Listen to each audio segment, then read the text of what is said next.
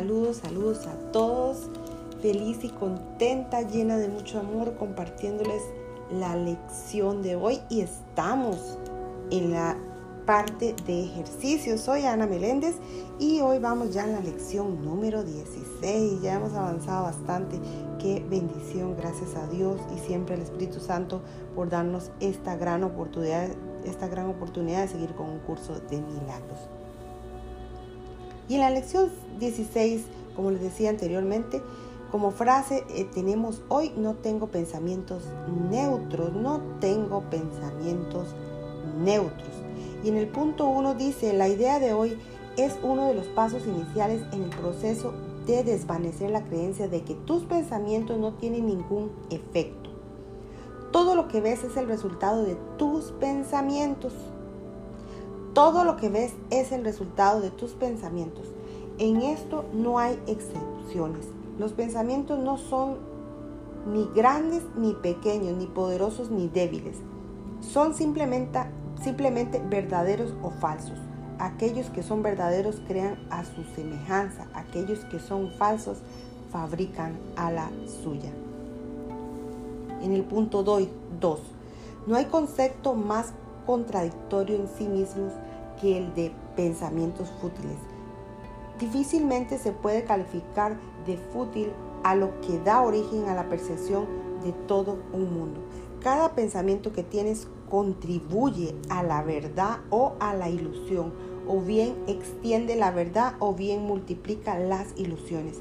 Ciertamente puedes multiplicar lo que no es nada, pero no por ello lo estarás extendiendo en el punto 3, además de reconocer que los pensamientos no son nunca fútiles, la salvación requiere que también reconozcas que cada pensamiento que tienes acarrea paz o guerra, amor o miedo.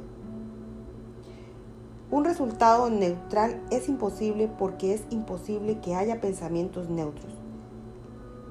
Hay tal tentación de descartar los pensamientos atemorizantes considerándolos irrelevantes, triviales y no merecedores de que uno se preocupe de ellos, que es esencial que los reconozcas a todos como igualmente destructivos, aunque también como igualmente irreales.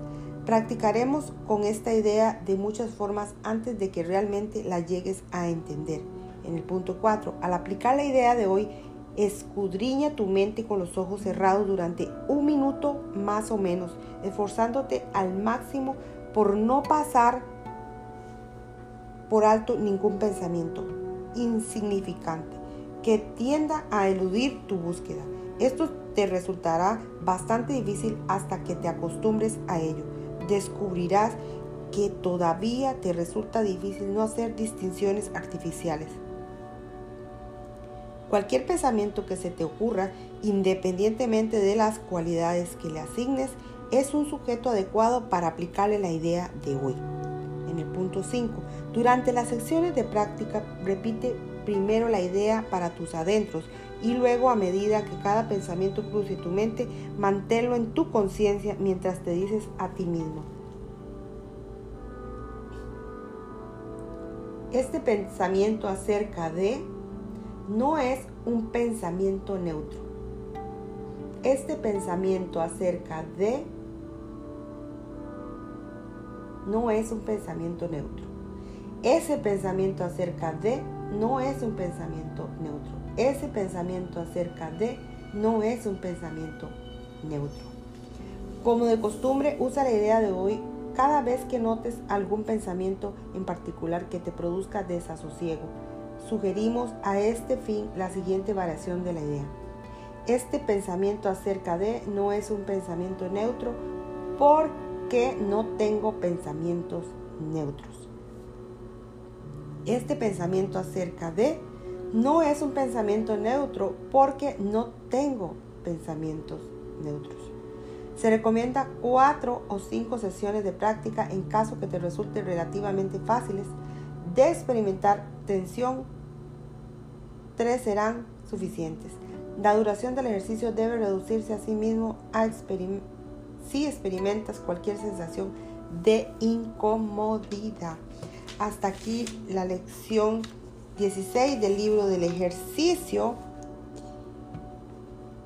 feliz y contenta de haberla compartido y nos vemos en la próxima lección número 17 que tiene como título No veo cosas neutras. Así que nos vemos en esa próxima lección.